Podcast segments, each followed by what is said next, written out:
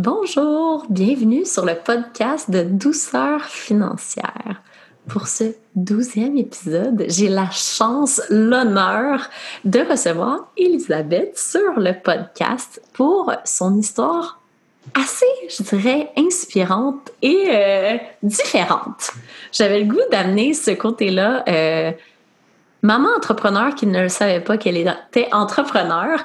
Puis j'avais le goût vraiment d'amener cette perspective-là de la vie sur un podcast de douceur financière parce que euh, un parcours peut être très, très différent. On a tous des parcours différents. Puis je pense que chaque histoire vaut la peine d'être entendue. Donc, bonjour Elisabeth. Allô Geneviève. Comment ça va? Ah, ça va super bien. Je suis vraiment contente d'être ici avec toi. Oui. En premier, parle-nous, en fait, mes auditeurs ne te connaissent pas.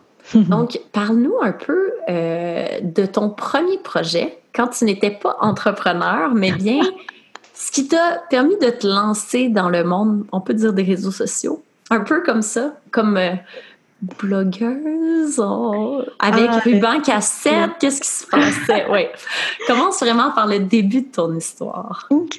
Ben, en fait, euh, le début de cette histoire, cette partie de mon histoire, parce que mon histoire est plus, complète, plus complexe que ça, mais euh, disons ma, ma partie euh, où je suis née sur les médias sociaux, en quelque sorte, euh, c'est venu au départ vraiment par plaisir, par pur plaisir, un petit peu avant d'avoir mon premier enfant.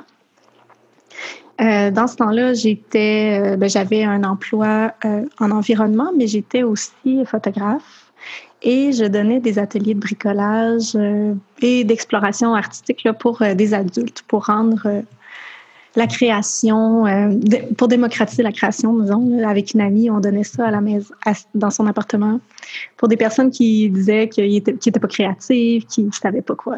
Voyons, moi, je dessine pas, je peinture pas, pourquoi je ferais ça? Puis là, on créait des ateliers pour rendre ça accessible, pour que les gens, le fond, prennent un moment chose que je réalisais pas à l'époque, mais tu sais, pour prendre un moment pour s'arrêter, s'ancrer dans le moment présent, se permettre cette satisfaction-là, dans le fond. C'était super Avant même? avant même que ce soit à la mode, là. On s'entend. Ah, parce qu'on parle de il y a huit ans, là. Oui, c'est ça. T'étais précurseur.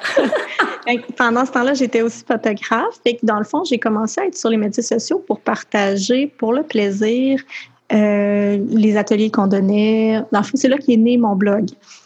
Euh, dans ce temps-là, le blog était pour les ateliers. Donc, c'est moi qui le tenais, même si c'était à, moi et à, mon ami dans ce temps-là.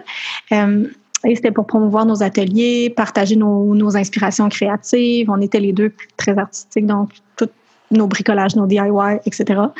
Et euh, Instagram, ben, j'étais déjà sur Instagram à la sortie d'Instagram. Ça fait vraiment, vraiment longtemps. Mais c'était juste pour le plaisir avec mes amis puis mon chum. Je me rappelle même pas en quelle année c'est sorti, c'était tellement super longtemps. mais... Eh, il me semble que j'étais début université. Là. Ça fait vraiment longtemps. Parce que là, j'ai pas de date. Là, mais euh, ça, c'était juste pour le plaisir. Fait que mon blog, euh, le blog, c'est ça, c'était plus en 2011 dont on parle. Puis euh, là, je suis eu mon premier bébé en 2013, en janvier 2013.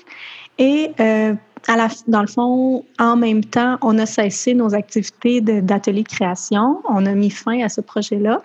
Donc, moi, vu que je, je gérais la plateforme blog, ben, je l'ai gardé, puis je l'ai juste renommé. Et à ce moment-là, je fabriquais aussi des bijoux. Et ça s'appelait Ruban Cassette. C'était une multi-entrepreneur. Puis tu le savais même pas. Fait que je faisais les petits marchés de création à Québec. Je vendais mes bijoux, euh, puis des foulards que je fabriquais, des colliers que je fabriquais. Puis ça s'appelait Ruban Cassette juste parce que je trouvais que ça sonnait bien. Là. Ça n'a même pas de ça n'a pas d'origine, ce nom-là. Un moment donné, j'ai écrit Ruban Cassette. Ah, ça sonne bien, ouais, parfait, ça va être comme ça. Puis dans le fond, j'ai renommé, renommé, le blog Ruban Cassette parce que j'avais déjà ces créations-là sous ce nom-là. Fait que là, vu que le blog devenait juste à moi, ben, je l'ai continué comme ça. Puis je l'ai utilisé dans le fond pour promouvoir ma photo mes services de photographie aussi. c'est comme ça aussi que j'ai été plus active sur Facebook à ce moment-là aussi. Là, on parle de 2012. Puis en janvier 2013, j'ai eu mon premier enfant. Fait que vu que c'était ma plateforme personnelle, ben, je me suis mis aussi à jaser, mais juste avec moi-même. Puis au début, c'était vraiment juste en image presque, là, parce que vraiment la photographie était mon véhicule d'expression principal. Et euh, et c'est ça, je partageais sur ce blog-là parce que je, je, je ne me retrouvais nulle part dans tout ce qui existait déjà sur la maternité.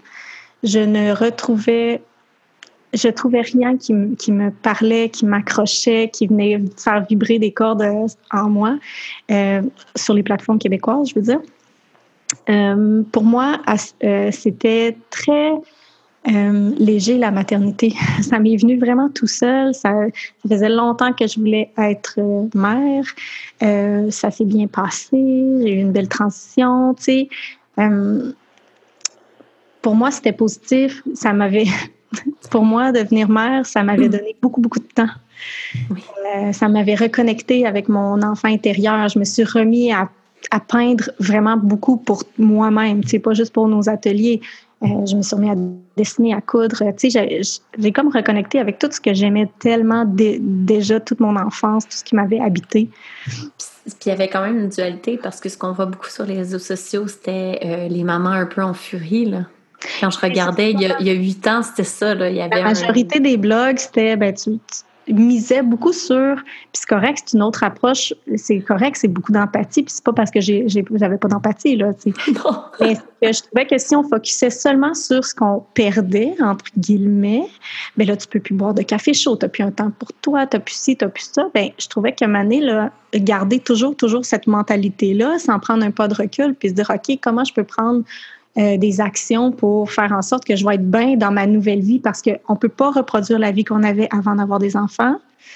On peut créer quelque chose de nouveau. On peut choisir à chaque micro-instant de créer quelque chose qui va nous con convenir. Puis je dis pas avec ça que c'est facile. Ça vient avec tous ces défis, ça vient avec des transformations intérieures vraiment importantes, ça vient avec un manque de sommeil, ça vient avec du don de soi. Euh, ça vient avec ça, là. Fait comment tu peux utiliser ce que tu as devant toi pour créer quelque chose qui va te convenir. Tu sais, fait que j'étais déjà un peu dans ce, dans cette, dans ce mood-là, mais vraiment par rapport à, à nous. Là, ça a été plus long avant que je le tourne vers euh, l'extérieur. Mais euh, j'ai vraiment eu l'impression que d'avoir des enfants au début, parce que là, c'est un peu moins le cas avec trois jeunes. Oui. Et euh, mes deux premiers enfants, j'avais l'impression qu'on me donnait du temps. On me donnait de l'espace mental, créatif. On, de la drive, je sais pas. Oui, puis on dirait qu'il y, y, a beaucoup de choses qui débloquent quand on devient mère. Oui, mais tu peux les bloquer aussi, là, ça dépend. Oui, c'est ça.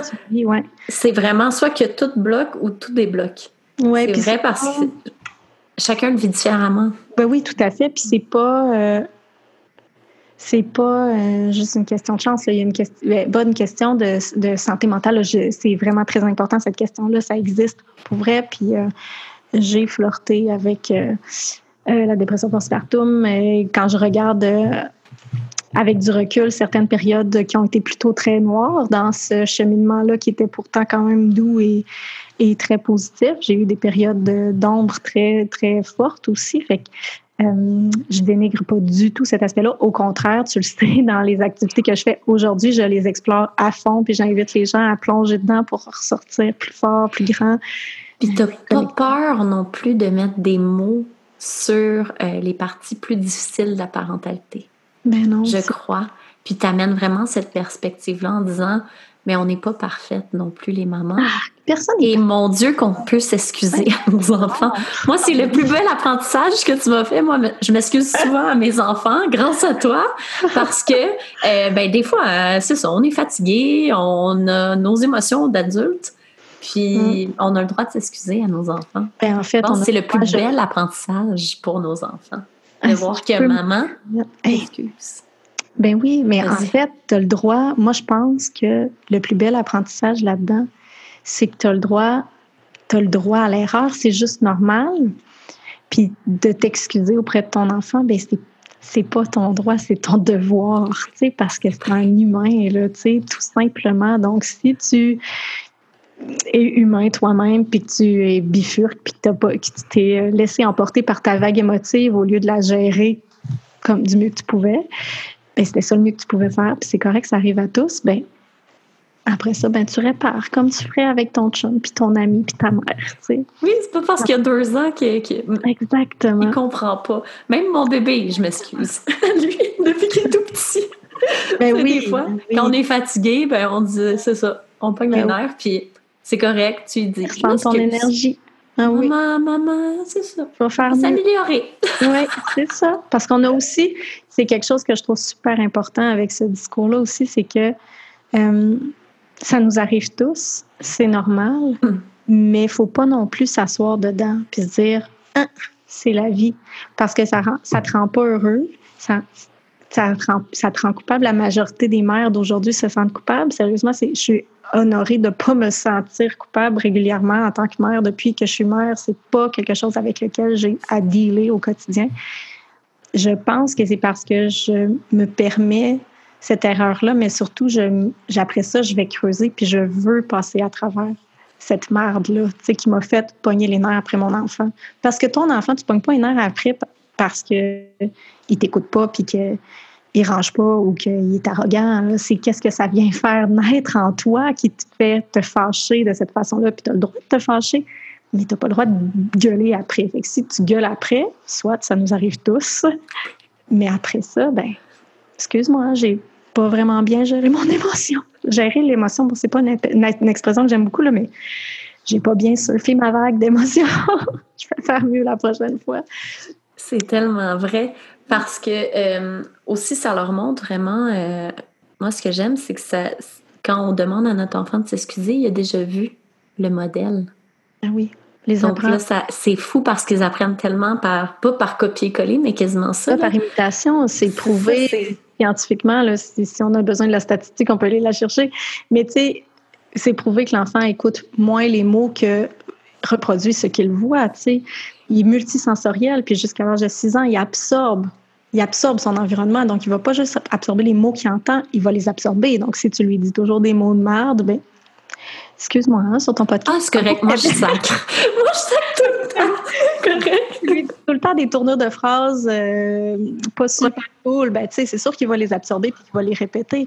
Mais aussi beaucoup l'attitude, le non-verbal, il absorbe cette énergie-là. Donc, euh, voilà, avec, si tu modélises euh, la prise de conscience que, que tu as eue dans ton émotion, oui, tu as le droit d'être fâché, mais tu ne peux pas réagir de cette façon-là. C'est pas comme ça qu'on construit quelque chose de, de constructif, construire du constructif. ben, lui, il modélise ça, puis ça lui donne d'autres perspectives, d'autres façons de faire qui vont faire en sorte que tout le monde se sent mieux. Tu sais. Oui, puis on, je lis beaucoup d'ouvrages sur le cerveau reptilien. En fait, en ce moment, je capote là-dessus. Puis on se rend compte à quel point tout l'ancrage, c'est le 0-7 ans. Et mhm. c'est à ce point-là, à quel point euh, tout ce qu'on. Tout l'environnement de nos enfants est important, mais c'est surtout très important de ne pas euh, tomber dans la sur, euh, le surperfectionnisme de la mère et de ne pas commencer à se culpabiliser. Parce que l'enfant, même si tu serais le parent parfait, ça reste des petits humains pleins d'émotions. Puis eux aussi, il va falloir qu'ils fassent des thérapies plus tard. Moi, à un moment donné, il a fallu que vraiment que je me dise, je vais l'accompagner au mieux que je peux, en mm. vraiment fait, en, faisant le plus d'introspection possible. Mais chaque enfant va euh, s'imprégner de choses différentes parce que on est tous différents. Oui, puis ça revient à, euh, au fait que l'enfant, on les aime, nos enfants. Mais l'important, c'est comment que lui, il perçoit que tu l'aimes. Puis c'est, exactement ça. C'est exactement comment ça va être absorbé dans son, dans son être pendant ses premières années de vie. Ça, c'est what you don't know, you don't know. On va le savoir plus tard. tu peux, tu travailles sur toi. Tout part de nous. Tout part de nous. incroyable. Mais je dis toujours, avec mon chum, on, l'a vraiment vécu euh, parce qu'on a amené de la douceur dans nos vies. Euh, les enfants sont beaucoup moins électriques. Puis on le voit les matins où on les presse un peu. C'est les pires matins. Tandis que les matins où on est doux, tout ça, puis que la routine va bien, tout s'enchaîne. Et c'est là que tu, te rends compte que l'environnement, le stress, les parents, les enfants l'absorbent tellement. Totalement. Puis projeté sur eux. Puis tu sais, je ne sais pas si tu as remarqué dans ton expérimentation de douceur, mais c'est que tu peux aller vite dans ta douceur, puis tu vas bien plus vite dans la douceur. Quand tu prends le temps de faire les choses, ça va vite. Mais, les enfants sont leur rythme ce matin là de l'école, il est tellement rodé en ce moment que à 7h30, tout le monde est prêt, puis ben, on va aller jouer dehors. Il nous reste encore une heure parce que là, on est déménagé à côté de l'école, puis ça commence juste à 8h30. Puis là, on est OK, on a quasiment trop de temps, là, tu sais. Donc, on joue dehors. c'est ah non, mais c'est ça, c'est ça qui est beau. Nous aussi, tout est tellement enchaîné qu'ils savent. Puis c'est vrai qu'un enfant d'un an peut savoir où il s'en va. Ah, ben oui. Moi, j'y croyais pas, mais je vois mon petit Léo, il sait tout ce qui va se passer, il comprend, puis il est tout heureux, tu sais. Ouais, Fait que, oui, il y a vraiment un, un- dans la douceur amène un rythme tellement plus euh, agréable, Et le rythme apporte de la douceur. C'est souvent cet élément-là qui est. tellement interrelié. Ouais, c'est vraiment interrelié. Tu sais, le... Puis avec les tout petits, c'est encore plus puissant parce que le, le tout petit a aucune notion du temps avant l'âge de 7 ans où ça commence à rentrer euh, de façon. C'est encore un, c'est un peu plus concret, mais encore là. Puis si tu rythmes les choses, c'est pas d'aller vite, c'est de l'efficacité euh, dans, la, dans la lenteur parce que l'enfant sait, c'est des, ça devient des automatismes, c'est imprégné dans ses muscles, dans son corps. Ben, OK, je me lève, je m'habille, je me lève, je me brosse les dents. Tu sais, je sais pas c'est quoi ton rythme, chacun son rythme, mais tu sais, de faire un enchaînement comme ça, toujours pareil, t'as pas de place à te questionner. Quand tu finis de manger, moi, mon deux ans, il se questionne pas, il finit de manger, il débarque de sa chaise, il va porter son assiette au comptoir parce que ben, c'est comme ça tous les matins, tu sais. Puis nous, le rythme, là, pourquoi il est arrivé dans notre vie, c'est parce que mon chum, il est TDAH. Hmm. Et des enfants, c'est venu challenger beaucoup, beaucoup sa routine parce que lui, si tu le décales d'un millimètre, millimètre de sa routine, il sait même plus il est rendu où. Ouais, Tu sais, ouais. l'espace-temps, tu te dis c'est à 7 ans, un TDAH n'a jamais ça. ce- C'est comme quelque chose qui n'a pas développé l'espace-temps. Fait que nous, on le vivait déjà. C'est ça qui est beau, c'est que des fois, les, les, les challenges de couple vont faire que ça va être plus facile avec les enfants. Moi, j'ai trouvé ça plus facile parce qu'on l'avait déjà. Ben oui, Mon chum, je peux pas y parler le matin. Et je le. C'est fini. Tu le déranges dans, son, dans, son, dans sa routine, dans ses choses à faire. Puis lui, c'est comme la douche, faut qu'il apprenne à telle heure. Sinon, c'est fini. Tout marche plus, tu sais. Fait que c'est vraiment drôle. Mais on a des rôles chacun avec chacun des enfants le matin. Tout est défini à l'avance. Fait que c'est comme une valse. Puis on n'a pas besoin de se parler nous. Donc on s'obstine pas. tu sais, c'est ça qui est beau. Fait que tout va bien, puis on part. Mais sinon, on va revenir. Euh, ensuite, tu as eu des enfants, tu as eu ruban cassette, Oui. tu as eu ton blog? Ouais, ben tout Qu'est-ce qui est ça, c'est arrivé après? ça, c'est arrivé euh, c'est ça, en même temps. là. mon premier enfant, mon blog qui s'est qui teinté plus de la parentalité tranquillement, mais encore beaucoup de photos, beaucoup de créations. Mais j'étais aussi photographe euh, de famille, fait que ça fitait avec ça. J'ai toujours eu beaucoup, beaucoup de passion pour euh, les détails du quotidien. Ça, ça m'a toujours habité, tu sais. euh, avec mon ex, je parlais souvent sais, que la vie, c'était dans les détails, puis il était vraiment écœuré de m'entendre parler des détails. mais tu sais, non, mais tu sais, si tu t'arrêtes jamais pour ces détails-là, pour les admirer, pour juste t'émerveiller devant ce qui est considéré des niaiseries au quotidien, ben tu sais, tu vas toujours aller chercher du trop gros puis du ce qui va devenir stressant, puis tu sais, ça va être toujours externe à toi, tu sais. Fait que ben, dans ce temps-là, avec mon ex, je disais pas ça. J'avais pas toute cette sagesse-là. Mais je le vivais quand même sans être capable de le définir. Puis ma photographie avait toujours été teintée de tout ça, vraiment beaucoup. Puis euh, pour moi, c'était aussi un canalisateur d'instant présent, de faire de la photo. C'est ce qui m'a ramené quand j'étais trop dans mon cerveau, que c'était rochant avec les petits. Euh, mes enfants, mes deux premiers sont, ont 18 mois de différence. Je les avais à la maison tout le temps aussi. Fait que, tu sais, euh, quand je devenais trop dans mon cerveau, ben je prenais ma caméra, puis là, je captais des détails qu'il y avait devant moi, puis ça me ramenait dans le moment présent. Je redéposais ma caméra trois minutes après, puis j'étais vraiment ancrée, tu sais, fait que je revenais C'était Là. vraiment de la méditation. Totalement. C'était vraiment ça. On peut faire de la méditation tellement de manières Ah, c'est des états contemplatifs, là, tu sais. Fait que euh, ça a vraiment été un véhicule de santé mentale pour moi. Vraiment fort, la photographie.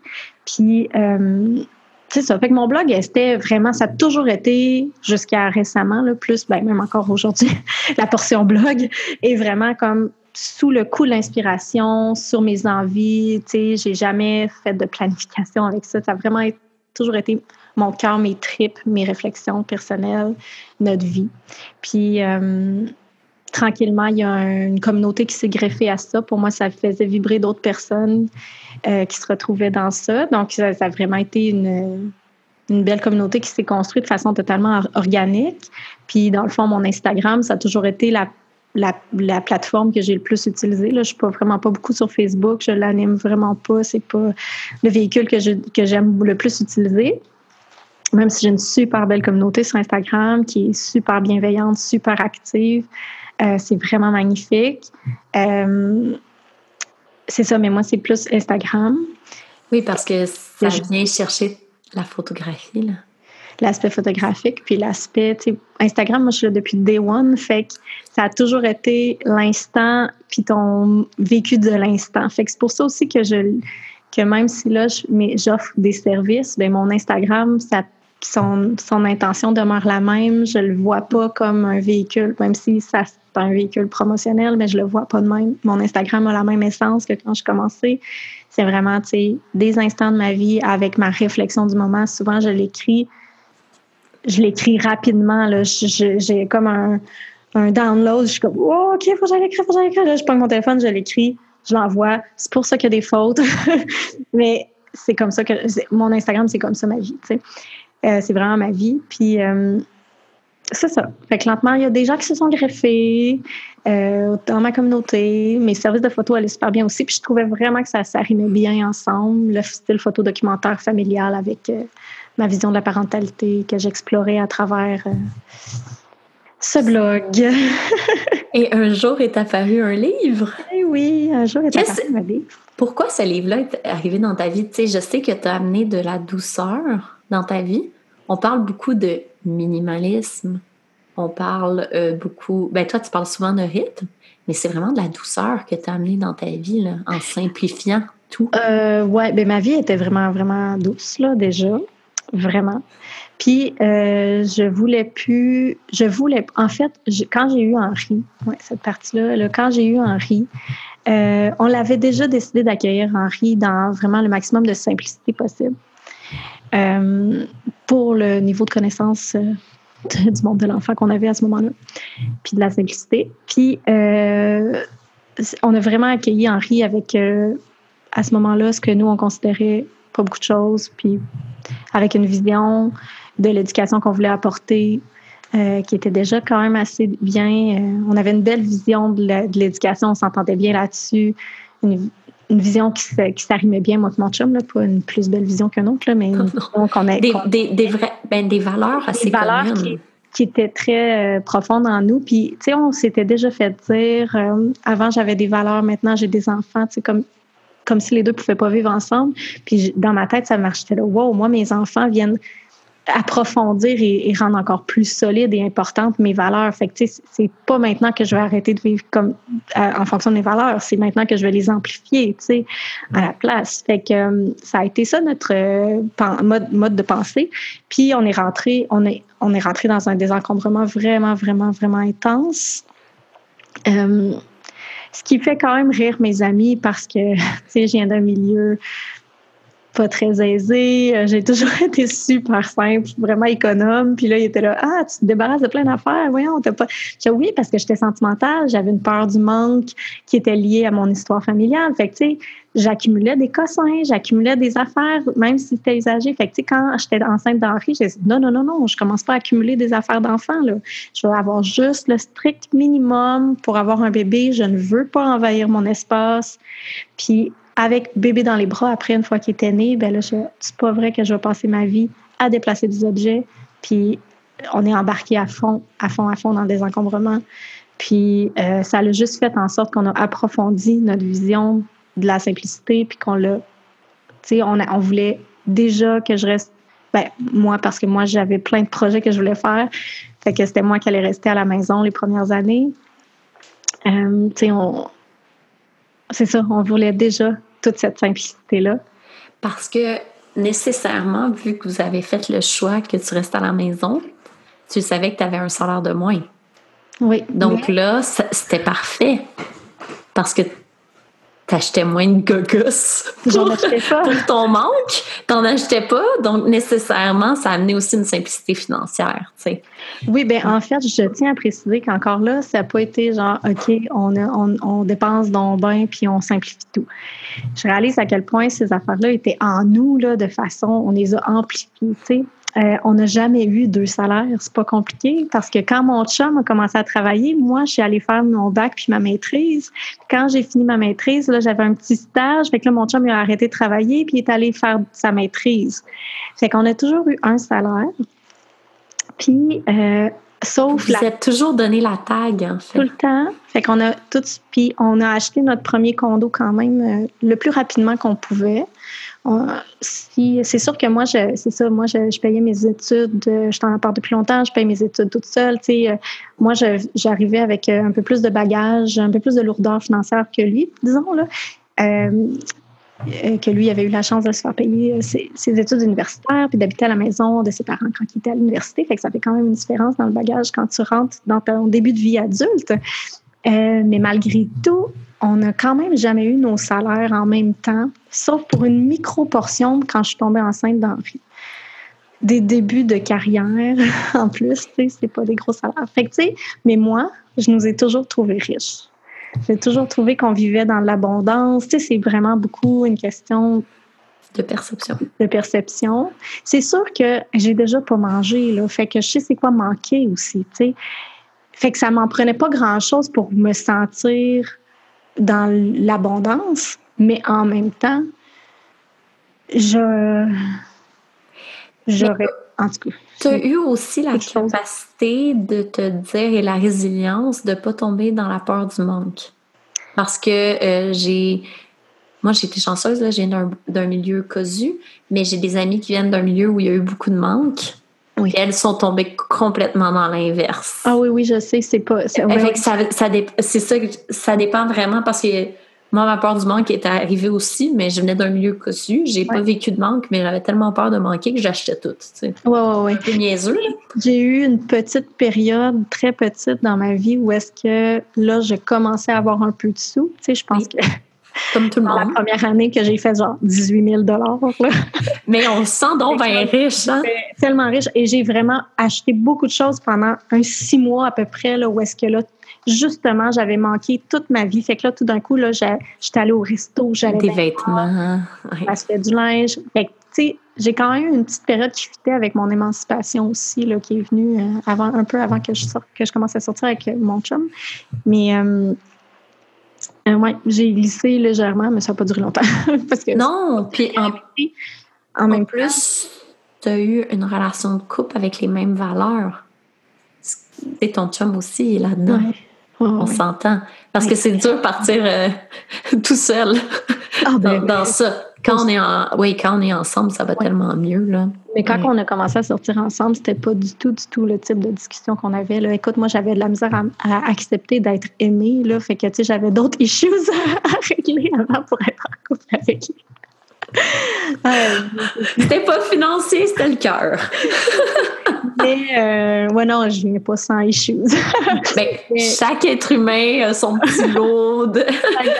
oui, on vient avec notre bagage. Mais oui, mais accepter cette aisance, euh, cette aisance-là, c'était vraiment un apprentissage pour moi aussi, là, tu sais, de, de me libérer de ces peurs-là. Mais tu sais, je te dirais que c'est de, de peur de manquer, puis tout.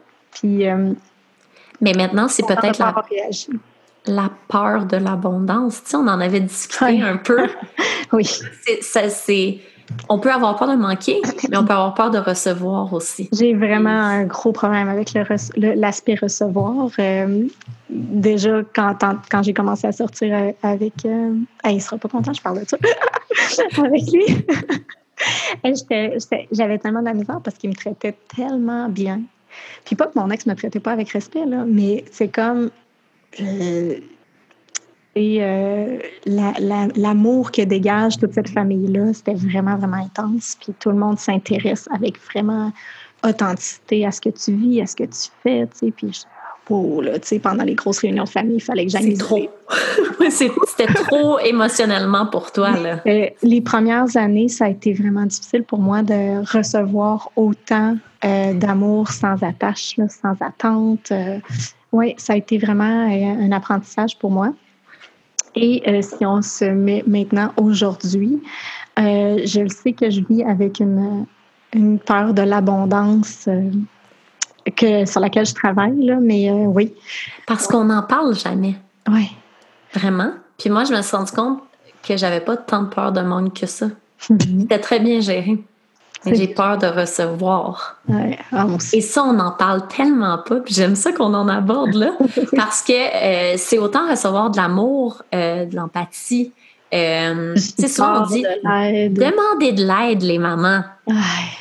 Oui. Wow! Oui, c'est super facile sur papier, mais est-ce que je suis capable de l'accepter, cette aide-là? C'est ça. Fait qu'il y a ça aussi. Toute la peur de recevoir, elle est euh, partout. Autant monétaire, émotionnelle, recevoir Elle de l'aide. partout. Elle est Ah, partout. Puis euh, juste un, un exemple qui me vient en tête que j'ai vécu vraiment récemment. Euh, en fait, j'ai déménagé, là, ça fait quoi, trois semaines et demie, un mois, max? Même pas. Pas, même pas. On est quelle date? Puis, euh, ça fait pas encore un mois. C'est ça.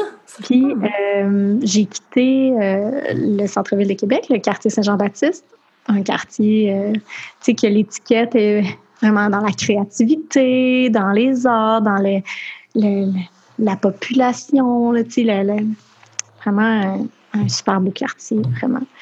Et je m'en venais dans un quartier qui est étiqueté quand même souvent comme le quartier plus bourgeois, plus... euh, ah, ah oui, vous déménagez. Ah, OK, un petit... euh, hum, vous en petit, la petite pointe de jugement.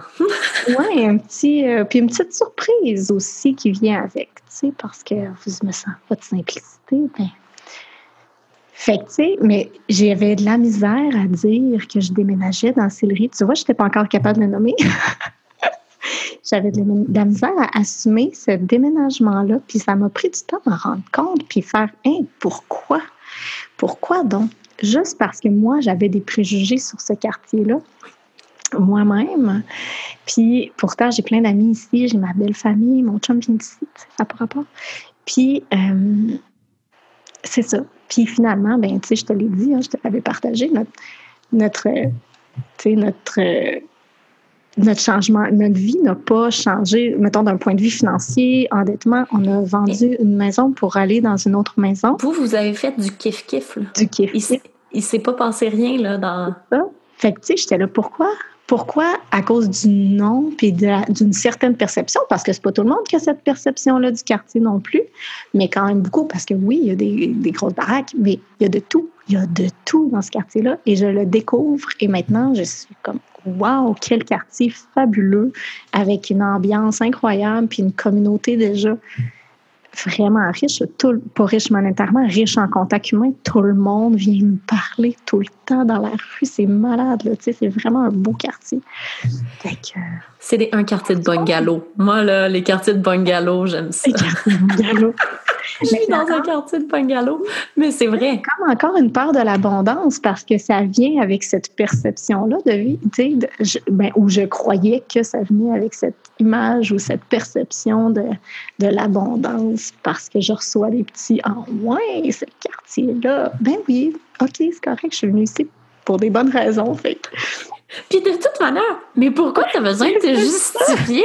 Moi, c'est ça qui me fait capoter. À quel point on a tellement peur qu'on a besoin de se justifier. Mais en fait, tu te dis, mais c'est de un, c'est pas des affaires de personne. Puis de deux, ta maison dans le quartier, on va dire moins riche, entre guillemets, là, valait quand même très cher. Ben, elle valait la même chose. Ben, c'est ça. Fait que, à un moment donné, il faut arrêter de penser parce que tu vis dans un quartier plus défavorisé, ish. En guillemets, parce que les Oui, maisons dans le quartier, Eh c'est non, c'est beau, là. C'est un a beau quartier. là. maison. Mm. Exactement. Fait que, non, c'est fou à quel point nos perceptions, puis on a peur de l'abondance et on a surtout peur de se faire juger. Puis, En fait, moi, j'avais fais- peur par rapport à moi-même. Oui. Par, pas par rapport au jugement tant que ça autour de moi. C'est comme si j'avais de la misère, j'avais eu de la misère à assumer que j'étais rendue là dans ma vie. Euh, tu sais, de comme je repense à mon enfance, à ce qu'avaient vécu mes parents, à d'autres, à de certains de mes amis, à ma famille, puis OK, là, je devrais-tu être rocher plus? Me semble, je, tu sais, j'ai roché en masse dans la vie, tu sais. Tu sais, des fois, il faut comme arrêter. Tu sais, c'était vraiment par rapport à moi-même que j'avais de la misère à assumer ce, ce déménagement-là. C'est con. cette douceur-là aussi, que vous. Mais c'est aussi parce que vous avez fait des tellement beaux choix. Ben Il oui. y a ça aussi que les gens comprennent peu, mais toi, tu n'avais pas deux autos de l'année. euh, Euh, non, non, mais en termes. Je sais, tu as eu ta première auto quand? Euh, à la naissance de mon troisième enfant. Après la naissance, quand il était hospitalisé. Ouais. On s'entend. Ouais. Tu sais, C'est une auto usagée qu'on a payé cash.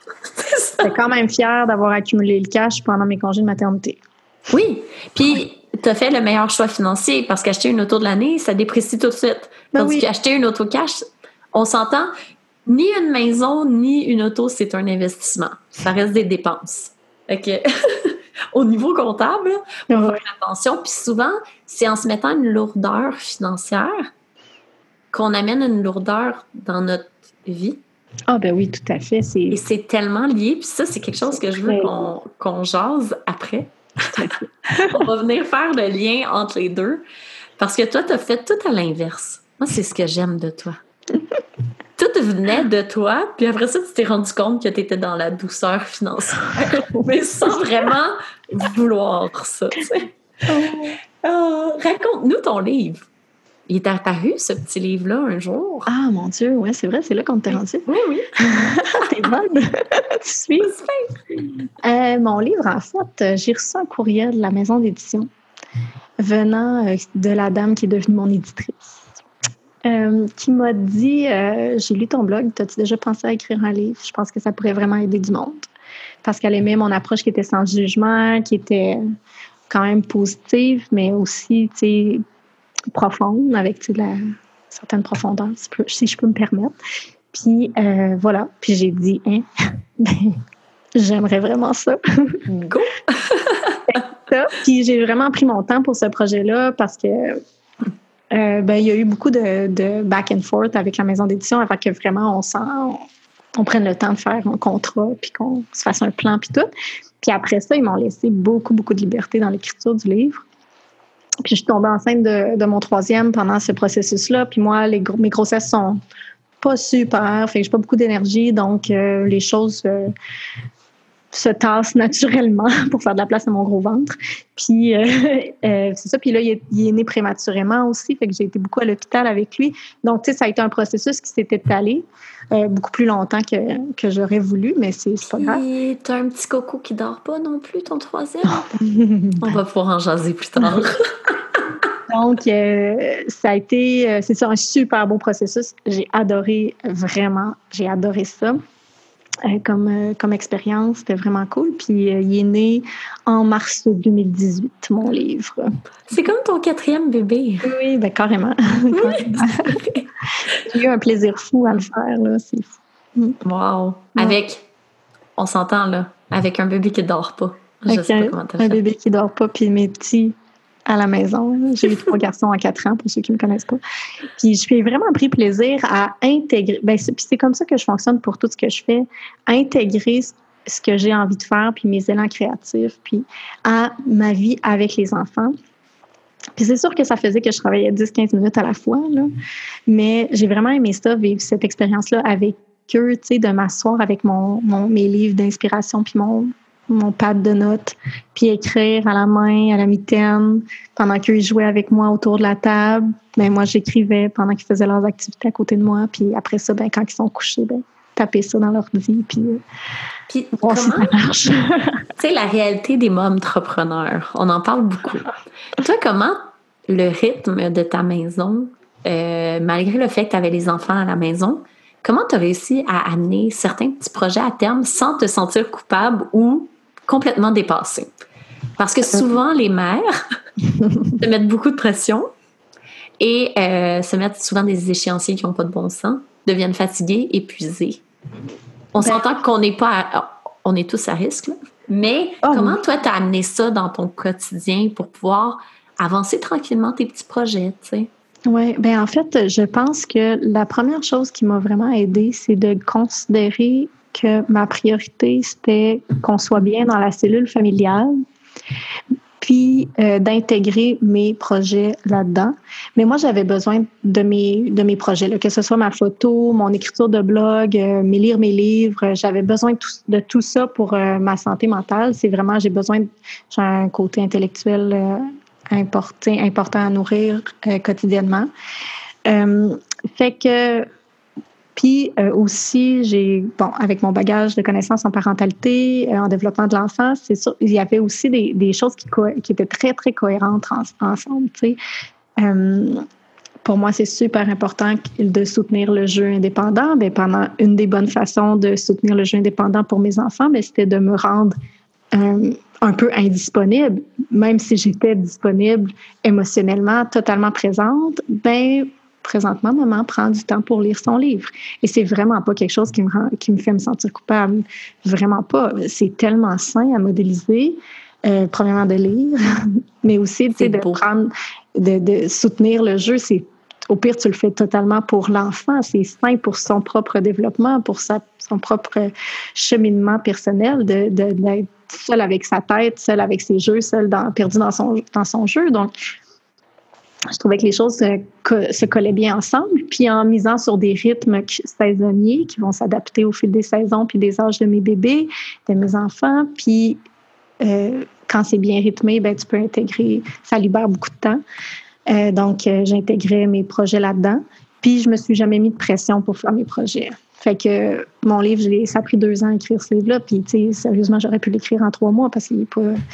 Mais, tu sais, c'était correct comme ça. Tu sais, quand je faisais des photos, ben je disais à mes clients, ben tu sais, moi j'ai un délai d'un mois pour la remise des images parce que je le fais pendant les siestes. Moi, je refuse d'être assis à l'ordinateur devant mes enfants ou le moins possible.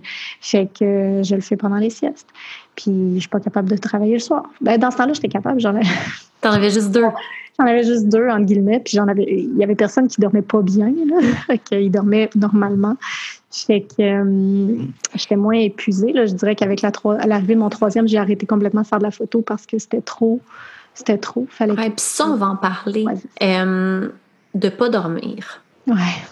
Je veux vraiment aborder ce sujet-là parce que c'est un sujet qui me passionne quand je le vis.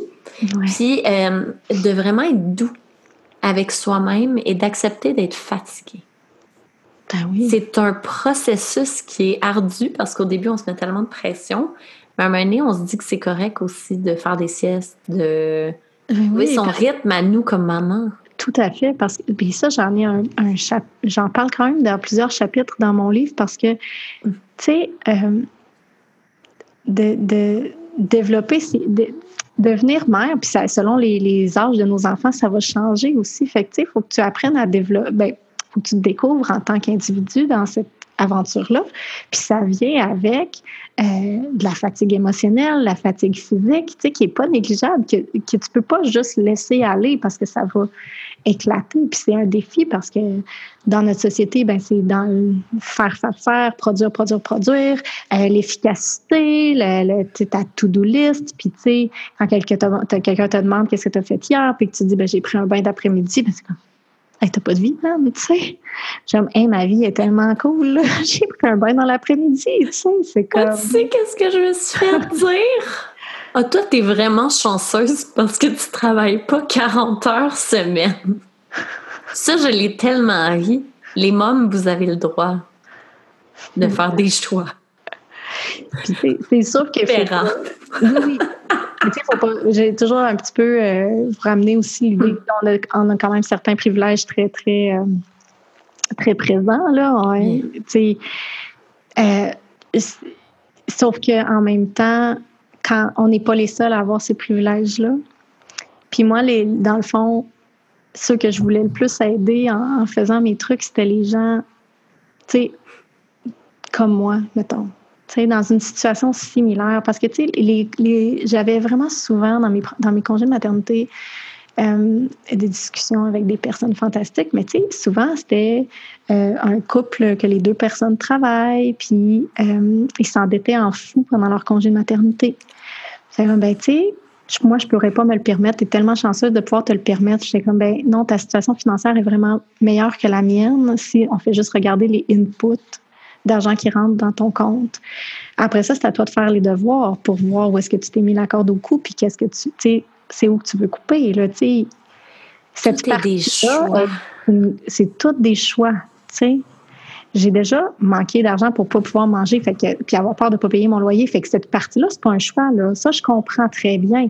Mais une fois que tu n'es plus là, Ben, le reste, c'est des choix. Là, mais juste, admettons, nous, on vivait euh, le rythme de vie du corporatif. Oui. Deux gros corporatifs. Je, vais me mettre là sur la sellette. Quand je suis tombée en congé de maternité, on avait des dépenses mensuelles de 8 000 OK? Un rythme. il nous fallait ouais, entre 7 500 et 8 000 pour soutenir notre rythme net d'impôt, ah. pour soutenir nos dépenses. Ouais. OK? Eh, boy. Ouais. Et euh, là, on a coupé, on a coupé, on a coupé parce que nécessairement, tu es rendu à 55 de ton salaire, tu sais même pas comment tu vas payer ton mm. hypothèque. Là. Tu mm-hmm. dis, tout, tout va sur la carte de crédit, tu capotes. Puis on est rendu maintenant qu'avec l'hypothèque, tout, la nourriture, on mange bien. Euh, nous, on mange très, très bien, là, on coupe pas là-dessus. Euh, ça nous coûte 3500. Okay. Puis ça, on a fait tout ça en deux ans. Mm. Donc, on fait un profit de quasiment 5000 pièces par mois. On a coupé. Donc, ce choix-là d'avoir coupé, donc plus d'auto de l'année, euh, on a vraiment coupé dans tout. Euh, ça permet qu'on n'a pas besoin de faire l'équivalent de 10 000 pièces de revenus par mois. Ben oui, tout à fait. Donc là, il y a des trucs qui s'ajustent. Et c'est ça que les gens parce que la loi de Parkinson fait, j'aime tellement cette loi-là, plus tu as de revenus, plus tu as de dépenses. Ah. Hein, parce qu'on le mérite donc bien. Ah oui, mais c'est cette question de mérite-là qu'il faut que tu ailles fouiller après. Hein. C'est ça. Mais quand tu déconstruis, oui. tu te rends compte, my God, moi, ma vie va mieux depuis que j'ai plus de dépenses. Ben oui. C'est incroyable. Parce que tu t'es tellement dégagé de fausses croyances, de fausses conceptions, de faux besoins, des choses qui t'apportaient rien à ta, mon auto, ça me coûtait 1000 dollars par mois. Ah. Tu sais, c'est dégueulasse. c'est vraiment dégueulasse. Tu, parles à une fille qui a eu les chars. Ben, mon chum, il n'a pas de permis de conduire. Explique-moi pourquoi. On avait besoin d'une grosse auto. Et là, en huit mois, j'ai payé mon auto cash. Tu sais, ouais. Ah non, mais je comprends. Non, mais c'est vrai. C'est ça. Et les gens, euh, euh, là, j'espère que je vous ouvre des petites. Euh, c'est vraiment tout le monde qui écoute, de juste regarder c'est quoi vos dépenses va faire que peut-être vous allez devoir, vous allez pouvoir arrêter de travailler autant et prendre plus de temps. Et c'est ça. Il y a comme un cercle heureux qui arrive avec ça. Et je parle pas là, de devenir des hippies, là. de déménager en campagne, mais je dis, même en ville, on peut vraiment diminuer. Ben oui, tout à fait. Ben c'est ça qu'on a fait aussi, ben d'une façon beaucoup moins drastique parce qu'on avait déjà cette simplicité-là, ce que moi j'appelle dans mon livre simplicité financière, puis il y a un chapitre qui porte sur comment qu'on a fait ce cheminement-là pour nous personnellement, puis qui a beaucoup, beaucoup changé aussi depuis que j'ai écrit ce livre-là. On a beaucoup cheminé depuis aussi. Mais euh, justement de façon moins drastique, mais quand même de toutes lister tes dépenses puis de te rendre compte des, tu sais, même ne serait-ce que les 5, 10, 15 dollars qui partent à gauche et à droite, ben ces, ces dollars-là, ça, ça c'est pas des gros changements qui vont faire la différence, c'est toutes ces petites portes, des fuites d'argent que tu fais comme, hein, tu sais, je parlais avec une amie à un moment donné qui a dit, qui, qui, qui s'empêche quand même beaucoup d'être à la maison avec ses enfants parce que c'est ça qu'elle aimerait faire, mais parce que euh, financièrement, ça marcherait pas. Puis je, mais je comprends pas encore comment financièrement ça peut pas marcher, euh, connaissant, mettons, la situation financière de base. Je connais pas les détails de sa famille. Puis, euh, ben, il y avait beaucoup de fuites comme ça, des, des, des abonnements qu'ils ont oubliés qui passent dans les comptes automatiquement. Sur les cartes de crédit. Des montants quand même importants. Là, puis OK, là, si tu l'as oublié, va, va l'annuler, dépêche-toi. Souvent, puis ça, c'est un sujet qui est vraiment récurrent dans ma communauté, puis que j'aimerais vraiment beaucoup approfondir dans quelque chose qui va s'en venir pour 2020. Mais euh, euh, c'est de revenir à la base, tu sais, tout simplement, liste toutes tes dépenses, divise-les en, en, ce qui est important, ce qui est nécessaire, puis ce qui est du luxe, puis oui, le câble, c'est du luxe. Oui, un cellulaire, c'est du luxe. Après ça, tu n'es pas obligé de ne pas avoir de luxe. Choisis le luxe que tu veux. Moi, j'ai pris Fizz, là, ça me coûte 30$ par mois. Ton sel ou c'est quoi ça? Fizz? C'est une nouvelle compagnie. Moi, ça me coûte Notre, 23 C'est ça. Notre Internet, maintenant, c'est une compagnie pas Vidéotron ah, belle. OK. Euh, arrêtez d'aller chercher les gros câbles aux distributeurs. Ils coûtent une fortune. Tu peux aller chercher. plein d'options. Je sais, il faut juste chercher. Puis aussi, des fois, ça, te fait switch, chercher puis dépenser ton temps là-dessus. Ben, tu sais, questionne, puis viens dans notre communauté, on va en parler. Mais tu sais, il y a plein de monde qui l'ont fait, ce jeu-là. Tu sais, moi, je l'appelle souvent le jeu de la frugalité. Là. Tu sais, je trouve que le mot frugal devrait avoir une, une connotation super positive parce que, à mon sens, quand on joue à la frugalité, on appelle l'abondance parce qu'on devient on a une, un calme intérieur ridicule. Quand tu sais où va ton argent, d'où vient ton argent, puis où va ton argent, puis que tu le sais justement que ben, c'est pas grave si, tu sais, je m'achète pas de linge pendant six mois, tu sais, on s'en fout. Tu sais, ben correct, là, je vais pas. Il est beau ton linge. tu sais, dans tu sais, tant que tu es, à chaleur, tu es confortable, puis j'aime, j'aime le style aussi, mais tu sais, c'est juste un exemple, mais à un moment donné, tu te rends compte à quel point tu peux délester beaucoup, beaucoup, beaucoup de dépenses, tu sais. Puis garder celles qui t'apportent un vrai plaisir. Un oui, parce qu'on ne connaît plus. On parle juste, on parle souvent de poids, euh, mais c'est la même chose au niveau du poids physique. Mais la charge mentale de l'anxiété monétaire, là. Ah, c'est énorme. C'est pire que tout. Mm. Donc, ça, c'est vraiment quelque chose. Puis toi, tu l'as. C'est venu dans ta vie juste comme ça? J'ai le meilleur modèle de ma vie. Puis ce qui est vraiment hot, c'est que je, je, remercie la vie de m'avoir permis d'intégrer cet apprentissage-là parce que c'est pas nécessairement tout le monde qui l'aurait intégré. Mais moi, ma mère, c'est la, la reine du budget. La reine la reine. Un jour, en privé, je te raconterai son histoire. Ça va vraiment t'intéresser. Je ne veux pas étaler sa vie privée, mais c'est vraiment la reine du, du, euh, budget. Ma mère n'a jamais euh, eu beaucoup d'argent, mais euh, elle est, non, je t'en parlerai. Elle s'en est, ah non, ça en est sortie. C'est une championne. sa maison est payée depuis longtemps. elle est, elle est d'indépendance financière. Là. Sa retraite est planifiée. Elle est rentrée dans sa retraite super calme. Sa maison est payée. Son auto est payée. Ah. Sa, retraite est toute organisée. Puis, tu sais, ma mère n'a pas d'études, là. Moi, moi là, j'espère que mon père puis ma belle-mère n'écoutent pas. Mais moi, quand je les ai vus être parce que mon père s'est fait licencier, puis ma belle-mère aussi, après plus de 20 ans dans des gros postes corporatifs. Donc, c'est venu tout débalancer leur plan de retraite. Mm. OK, on s'entend? Oui. Et moi, ça, ça a été mon wake-up call parce que j'étais en, j'étais enceinte de Gaspard. Puis je me suis dit, hey, ils ont travaillé toute leur vie pour leur retraite. Puis à genre trois ans de prendre leur retraite, là, ils vivent une anxiété monétaire qui n'a aucun bon sens. Ah. Et je me suis dit, moi, je ne ferai pas ça. J'ai dit, je ne vais pas travailler toute ma vie pour une retraite. Sans avoir profité de ta vie. Oui. Hmm. Fait comment je peux déconstruire? Puis je pense que c'est ça, d'avoir des, des, gens proches de nous, puis de juste s'ouvrir les yeux sur c'est quoi leur réalité, puis comment ils font. C'est des super beaux apprentissages. Oui. Puis, tu sais, j'ai une famille lentille, là ça va bien notre vie là. Et, ils sont pas sur le bord de la faillite, mais c'est juste que eux leur plan était tellement clair. Et là tout vient saccager et je les ai vus mourir de l'intérieur pendant des mois d'anxiété là. Puis tu le vois là, puis j'étais comme hey, je veux pas vivre ça à 60 ans. Ouais, non, c'est clair. Tu sais, est-ce que je peux changer ma vie maintenant? Qu'est-ce que je peux faire? Puis aussi, tu changes ta vie maintenant.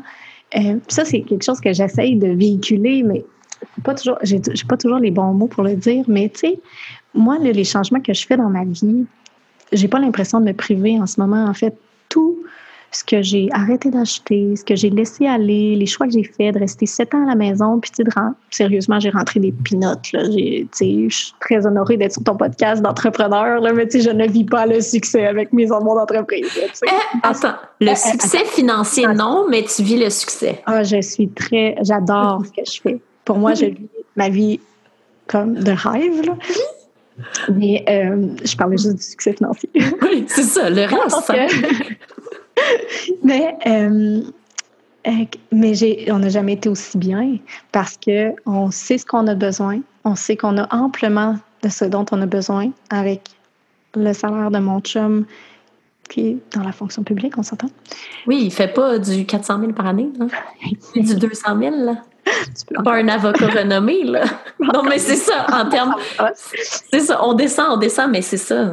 Fait que, tu sais, euh, en fait, moi, là, j'ai lancé mes, mes, mes services euh, officiellement en même temps que j'ai sorti mon livre. Puis, ce que je ce que je ce que j'accumule puis c'est pas là que je m'en allais pas? Tout c'est correct on part on reviendra fait que là tu sais j'ai appris l'investissement euh, réorienter notre argent tu sais euh, les rêves des enfants sont pleins. Euh, tu sais, je suis vraiment fière de nos accomplissements, tu sais, d'avoir payé cash la voiture, la belle vanne familiale 2012, tu sais, parfait. Mais tu as fait des choix au niveau fiscal très intelligents.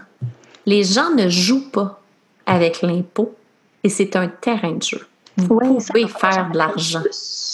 Oui, vous pouvez faire de l'argent avec les impôts. Parenthèse. Oui, on va, suivre les enseignements, Geneviève, parce que moi, à part les ré, que je trouve vraiment que c'est le meilleur investissement au monde, ça n'a pas de sens. Mais là, une fois qu'ils sont pleins, je ne sais pas quoi faire. Il y a plein d'autres choses. On, reçoit des, des fiscalistes sur le podcast. Tu vas capoter. on parle de tout ça. Oui, tantôt, quand, ça, là, pour moi, ça a été un gros apprentissage parce qu'avant, pour moi, l'argent, c'était tabou.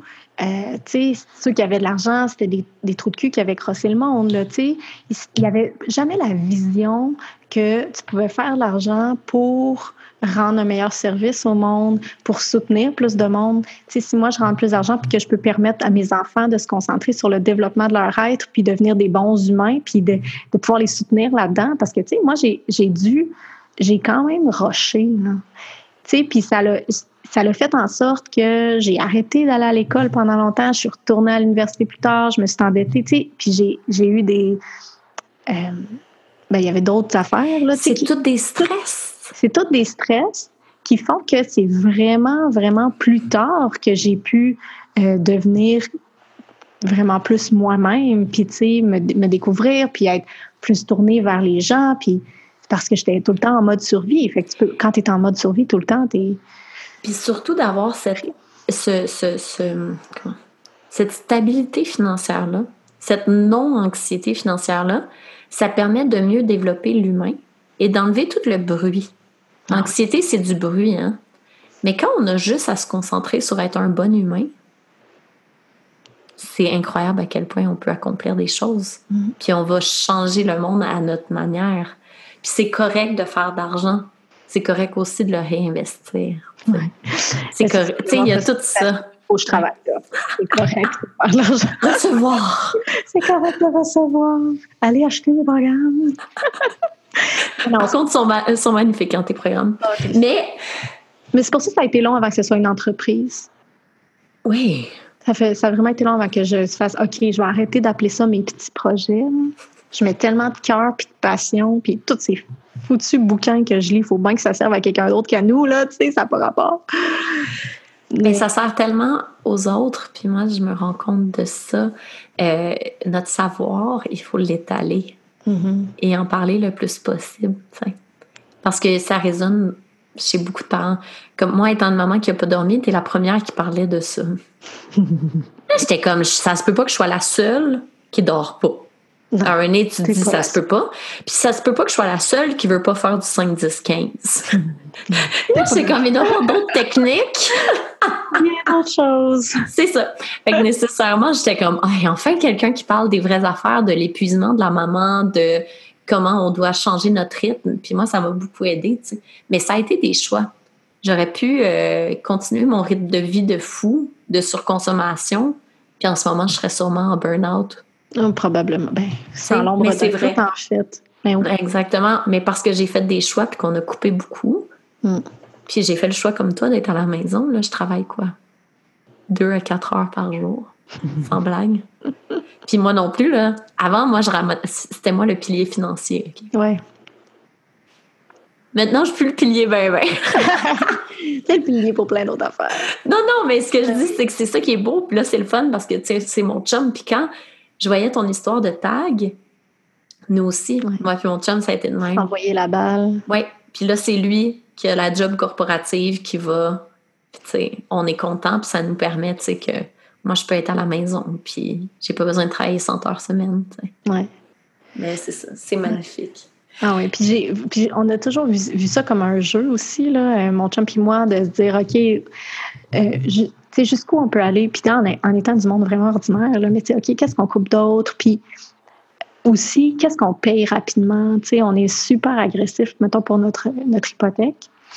Puis, tu sais, notre conseiller financier était comme, fait qu'on a acheté notre maison dans notre ancien quartier, là, 7 ans. Il était, hmm, vous devriez peut-être réviser votre, votre budget, tu sais, c'est très, très agressif. On voulait l'acheter en 15 ans. Puis, il était comme, êtes-vous sûr? Oh oui, oh oui. Puis, on n'a pas eu l'impression de devoir se priver pour payer ça. Bien, on n'est pas payé. sans le vouloir, tu as le meilleur choix financier. Parce qu'une maison, c'est une dépense, OK? quand tu mets ton hypothèque sur 30 ans, c'est aussi pire qu'un loyer. Ah, c'est terrible. Moi, c'est ça, là. ça En fait, j'ai vraiment une peur des dettes qui n'est pas nécessairement saine non plus, parce que dans certains cas, ça peut. Il y a plusieurs écoles de pensée, là. Mais moi, j'ai vraiment un problème avec les dettes. Puis, tu sais, présentement, il me reste ma dette d'études. Oui. Puis, dès que j'ai un surplus, je veux le mettre dedans. Mais c'est le plus bas. Mais c'est le plus bas taux d'intérêt. Mon chum, il me conseille bien. Oui. non, on va remplir les rêves, on va payer l'hypothèque. J'ai totalement raison, mais ah, moi, j'ouvre mon compte. Tu le vois, le petit rouge, là. ça m'énerve, là. Ça fait longtemps que je ne vais plus à l'université, là. Ça me gosse d'avoir cette dette-là. Mais tu sais, en même temps, c'est la. D'un autre côté, c'est la dette qui m'a permis d'être la personne que je suis aujourd'hui. Parce que mes cinq ans d'université m'ont vraiment, vraiment, vraiment apporté énormément c'est comme la meilleure dette. Parce que de un, le taux d'intérêt est tellement bas, c'est tellement étendu sur longtemps. Mais reste que c'est ça. Moi, mon problème, c'était l'inverse de toi. J'avais pas peur des dettes. Parce que je savais que j'étais capable de générer du revenu. Ben oui, c'est ça. C'est pas mieux, là. Non, non. en fait, moi, j'ai le souffle une coupe quand dans le... Mais non, mais c'est ça, il y a des extrêmes. Tu sais, moi, je disais à mon chum, ah, la maison, on va maximiser notre hypothèque, c'est pas grave, le taux d'intérêt est tellement bas. Là, mon chum, il est un peu comme toi, il était comme, ah. non, moi, je veux juste payer la maison le plus vite possible, Jen. fait que c'est ça, c'est drôle, mais tu vois, moi, je pense que c'est ça, comme couple, à un moment donné, c'est moi qui me suis calmée, puis ça, je suis allée au rythme de mon chum. Mm-hmm. Puis là, c'est beau. C'est fun. Ça fait du bien. puis, on va revenir les finances. Oui. On a abordé ça beaucoup. Toi, tu as amené la douceur financière sans t'en rendre compte dans ta vie, à cause de ton passé nécessairement. Qu'est-ce que ça t'a permis de, de faire, de ne pas avoir d'anxiété financière? Est-ce que tu trouves que ça t'a enlevé une grosse charge mentale ou tu trouvais ça quand même lourd de devoir gérer un budget serré? En fait, euh, ben, ça a été un apprentissage. Mais j'ai jamais géré un budget serré. jamais, jamais euh, budgété serré. Ça euh, ça fonctionne pas avec moi. Ça fonctionne pas avec le style de vie qu'on a non plus. la manière que, ben, en fait, ce qu'on a fait avant même de budgéter, parce qu'on vivait sans budget, mais ça fonctionnait pour nous parce que, puis c'est pas nécessairement ce que, c'est pas quelque chose que je conseille, mais de toute façon, je conseille rien dans les finances. c'est compliqué mais pas nécessairement quelque chose qui est idéal à faire parce que, euh, ben, pour toutes sortes de raisons, mais nous, ça fonctionnait parce qu'on n'était pas très dépensiers, tu sais. Mais quand on a voulu vraiment euh, réduire encore plus pour aller mettre l'argent là où ça, ça, comptait le plus pour nous, ben euh, avant de se budgéter, on a fait l'exercice pendant trois mois de tout, tout noter ce qu'on, ce qu'on nous dépense. On voulait avoir un vrai portrait. Puis tu sais, au début, on a trouvé ça tough euh, prendre l'habitude, c'était tough. Euh, le regarder en pleine face, c'était tough. Euh, puis, à un moment donné, c'est devenu un jeu. Puis, quand on s'est mis à jouer, là, vraiment, on a eu du fun pour vrai, tu sais. Puis, ça a été un apprentissage parce que moi, j'avais de l'anxiété des chiffres. J'avais, j'avais, j'avais peur de manquer d'argent, mais en même temps, je, je prenais pas les choses en main, tu sais, fait que c'est pas mieux. Puis, je réalisais pas que nécessairement que j'en manquais pas parce que je regardais pas assez. Mais euh, ce que je regardais, c'est de ne pas être dans, dans, le trou dans mon compte. Oui, mais tu regardais pas comme ton profit par mois, combien tu faisais. je ne suis pas encore full, mais je suis mieux que je l'étais. Mais tu sais, j'avais pas un portrait clair. Puis tu sais, tant que tu n'as pas un portrait clair, tu sais pas tant que ça où tu t'en vas. Fait que c'est ça. Pendant trois mois, on a noté tout, tout, tout, tout, tout. Puis après ça, on s'est assis ensemble et on a dit, OK, où c'est qu'on joue? Tu sais, qu'est-ce qu'on fait?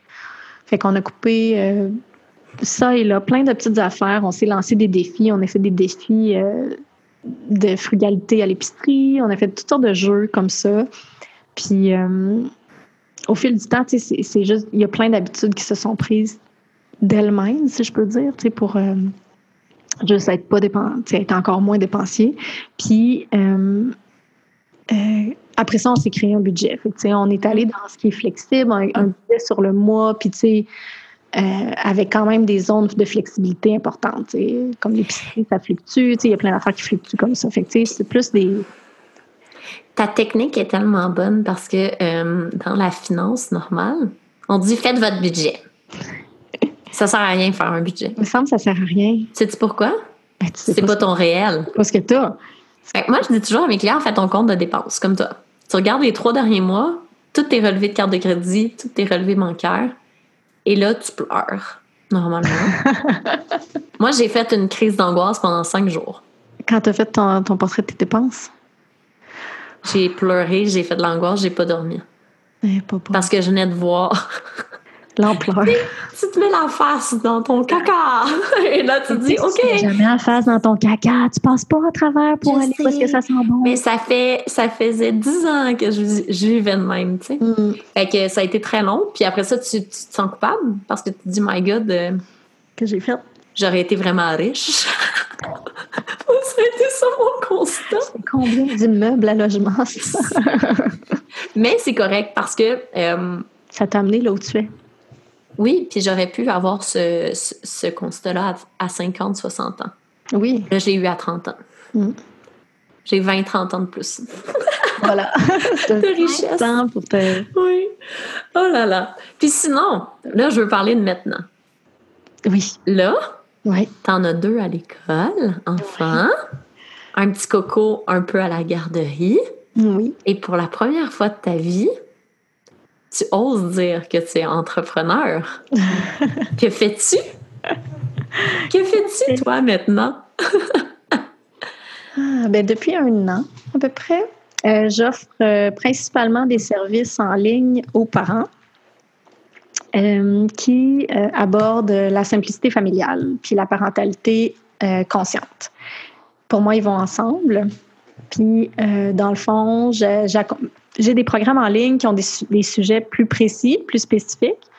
Puis, euh, sinon, ben, je fais des partages pour amener les gens un peu dans mon processus, même s'il n'y a pas juste une méthode pour euh, en arriver là. Euh, en partageant, moi, mon processus, ben, ça permet aux, aux parents de...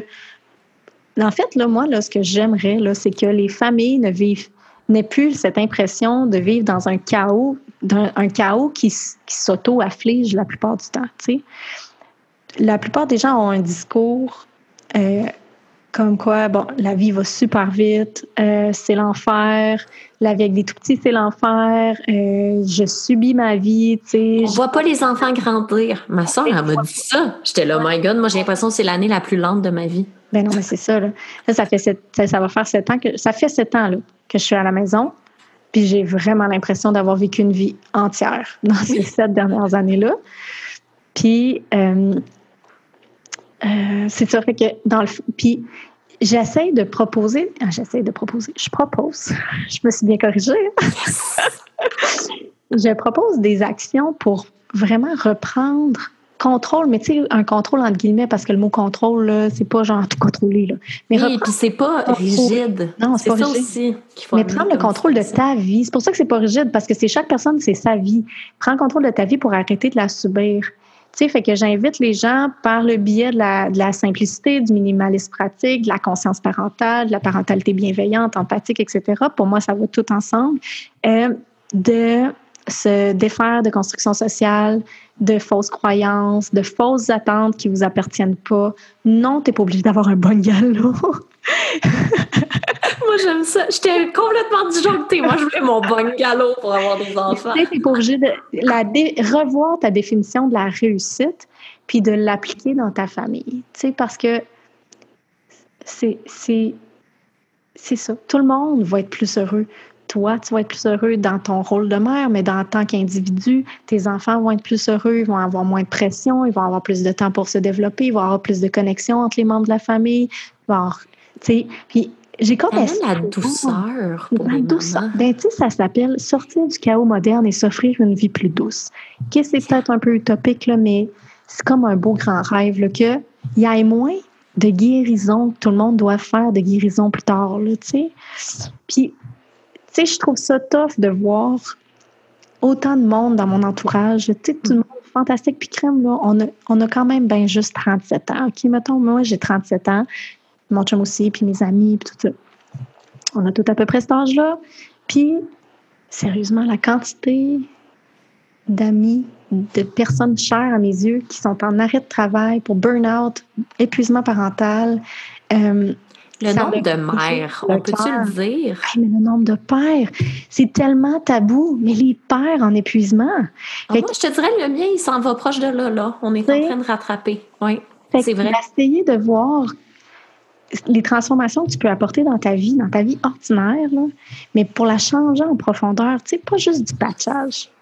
Parce oui, arrêtez de patcher avec du duct tape. Parce que ça va tomber, puis on va être, tout le monde va tomber, puis ça ne te rendra pas plus heureux parce que tu as ton comptoir de marbre, que tu as travaillé 60 heures par semaine pour réussir à payer, puis finalement, tu ne l'as pas payé, puis tu es tombé en burn-out. Tu as fait faillite. puis là, tu as de la stress monétaire. Tu sais, remettre les choses en perspective. Tu sais, le, le plaisir. Moi, là, des fois, je passe peut-être un peu trop de temps à regarder la lumière dans ma maison. Tu sais, des fois, je me dis, crème, ouais, t'as peut-être trop de temps, mais ça me fait tellement du bien. Tu sais, ça coûte rien. non, et en tout cas, quand mes enfants reviennent de l'école, je suis disponible. J'ai juste jasé avec la lumière. Veux-tu rire? Hier, j'étais tellement épuisée parce qu'on a eu un, mois de dure maladie. Là. Puis là, c'était la première fois que les deux allaient à la garderie en même temps. Ah. Hier, lundi. Je me suis assise puis j'ai regardé les autos passer dans le silence mhm. pendant une demi-heure. C'est méditatif. Puis c'est souvent. comme le silence. Oui. Le pouvoir de l'état méditatif, de l'état contemplatif, pour te recentrer en tant qu'individu, puis être juste capable de, de, de, de, de te relever puis de continuer ta vie. Là. Tu sais, comme, comme on disait tantôt, ça va plus vite quand tu vas lentement qu'est-ce que tu peux ralentir? Tu sais, souvent, on dit on est à la course le matin, vite, vite, vite, je suis obligée de tout faire pour mes enfants parce que ça va pas assez vite, non, non, non, non, non. Bien, t'as peu. Si tu prends un petit peu plus de temps pour l'accompagner, pour l'aider à faire des choses par lui-même, il va grandir en autonomie, puis ça va te libérer, puis ça va être sain pour lui, il va, il va être respecté. Tu sais, il y a vraiment beaucoup l'aspect respect de l'enfant là-dedans, mais tu sais, qui est tellement libérateur pour le parent en même temps. Je sais. Et moi, pour de vrai, nous, la routine là, des enfants, c'est 30 minutes. C'est pas long, là. Pas long. faut juste se gérer, nous, le, ah le parent, pour que nous, ça rentre dans la routine. Mais lui, ça y prend 30. Nous, les deux, on déjeuné, sont habillés, couche changée et habillés en habit de neige. Là. on on a commencé ça, c'est un petit peu plus long le matin. Puis, mais c'est ça, c'est beau. Ça prend une demi-heure. Après ça, c'est à nous à s'assurer que notre horaire fonctionne avec leur horaire. Et c'est là le challenge. C'est la danse parentale. de faire rentrer tout ça, tu sais. Puis, tu sais, moi, euh, euh, les matins qu'on on a eu des périodes avec des matins où est-ce qu'il fallait partir de la maison plus tôt que, que présentement. présentement, on est vraiment gros dur. Mais il y a d'autres périodes où il fallait être parti à 7h40 de la maison ou 7h30. Puis, malgré tout, justement, avec un rythme. Puis je parle de rythme parce que c'est plus, c'est beaucoup plus souple et plus malléable pour les tout petits qu'une routine. Ça permet de ne pas regarder l'heure, sauf pour des ancrages précis. Euh, ben c'est tellement bien établi que les enfants avaient quand même du temps pour jouer à ce moment-là. C'est sûr que moi, je n'ai pas des enfants qui se lèvent à 7h30. Je n'ai pas besoin de les réveiller. Ils se réveillent à 6h par eux-mêmes, entre 6h et 6h30. Mais la, la, puissance de, de rythmer les, les, des segments de sa journée comme ça, même pour les adultes, ça change tout.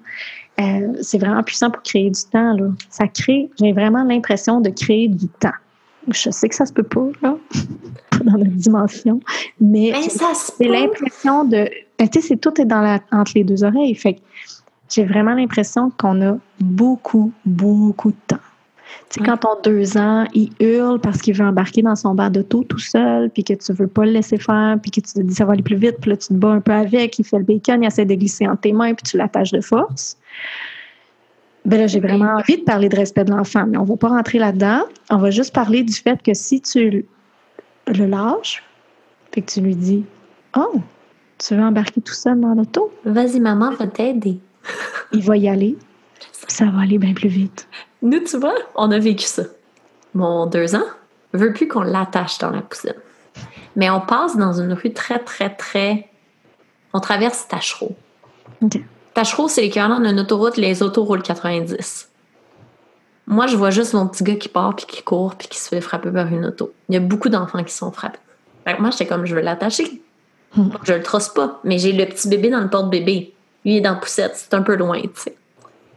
Fait là, je lui ai expliqué qu'il fallait pas qu'il se lève. Et depuis ce temps-là, il dit Maman, pas attaché, moi, va rester. Oui. Il le sait qu'il faut qu'il reste. Ils sont tellement capables. Les enfants sont capables. Mais j'ai commencé à lui faire confiance, puis je lui ai expliqué. Mais mon Dieu, que c'était contre mon besoin de sécurité. Et j'en ai eu des bacon. Puis là, je me suis dit non, ça se peut pas que je vais vivre ça tous les matins quand il faut que j'attache. Et que, ouais, ça m'a pris comme cinq matins, puis après ça, je me suis dit, je vais y faire confiance. J'ai arrêté d'avoir peur. Il a confiance, il ressent ta confiance. Puis il sait là, que s'il il sort de, la poussette, tu vas être obligé de l'attacher parce que.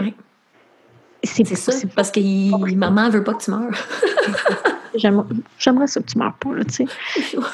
ah non, c'est beau. Ouais, j'ai vraiment aimé ton. Ouais, d'aller doucement puis de lui, lui expliquer. Ils comprennent tellement plus qu'on pense. Ils comprennent énormément de choses. Puis sont capables d'énormément de choses si on leur laisse un peu de temps puis qu'on les accompagne. C'est un des plus grands services qu'on peut leur rendre, mon Dieu Seigneur, en plus. Ah, son hâte. Oui, euh, c'est ça. Nous, tu vois, c'est mon chien qui surveille Gaspard parce qu'il veut pas qu'on joue avec lui dehors. Il veut juste être avec le chien dans la cour. tout le monde est comme quoi? Tu laisses ton enfant de deux ans tout seul? Ben oui. Ah, mes enfants jouent. Il est bien. il est dans le cours. Il est dans le cours. Il est bien. Un petit œil sur lui, là. Ah oui. Correct. C'est correct. Il est correct. Quand il se fait mal, il vient me voir. Bref, j'ai adoré t'avoir sur le podcast. Et pourquoi je voulais t'avoir, même si tu penses que tu n'es pas une grande entrepreneur, c'est parce que ton modèle, tu l'as amené dans la parentalité, mais c'est exactement. Les deux, on prend le même modèle. Puis je voulais amener euh, cette perspective-là à tous mes auditeurs parce que c'est tellement important. De voir qu'il y a autre chose qui existe, puis tu peux vraiment euh, avoir ton rythme à toi. Tout à fait. Te calmer dans cette vie de fou. Et te dire, my God, que je passe beaucoup de beau temps. Ben oui, puis tu sais, juste, euh, j'ai fait juste un petit retour sur quand tu disais tantôt, tu sais, ben, je sais pas quoi, comment, qui qui le dit? je suis pas fatiguée. Euh, tu sais, revoir sa définition du succès. Tu sais, euh, ah oui, c'est ça, tu disais, euh, on se met de la pression pour faire les choses vraiment vite, puis après ça, on se sent vraiment coupable. Pourquoi? Moi, je me sens pas coupable. Si c'est long, comme là, là, je mon podcast, il y aurait besoin de beaucoup d'amour. J'aimerais vraiment ça lui en donner. Ben, ça peut pas être prioritaire en ce moment, ça fonctionne pas. Fait que, tu sais, ça va venir. Tu sais, je fais, je fais quand même l'opposé de tous les conseils de coach en entreprise en ligne, tu sais, mais Et je vais rebondir là-dessus. change pas. Moi, toutes les business coachs m'ont dit que je n'étais pas coachable. Parce que je fais de la planif stratégique en douceur. Puis ça, ça marche pas dans les cerveaux.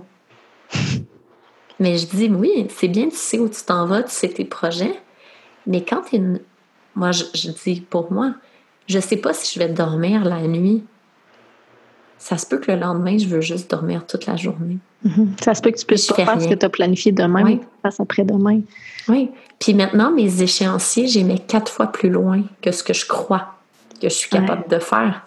Et depuis ce temps-là, j'ai aucun stress. Ben non, puis tant mieux si tu les fais avant. Ben oui. Tant Puis mieux. des fois, je suis vraiment surprise. Je suis comme, oh my God, c'est prêt. Bon, ben go, on lance, tu sais. On y va. Ah, Ouais. Moi, j'ai appris ça. planif. C'est vraiment de se faire une planif qui est douce et qui est euh, qui nous met pas d'anxiété.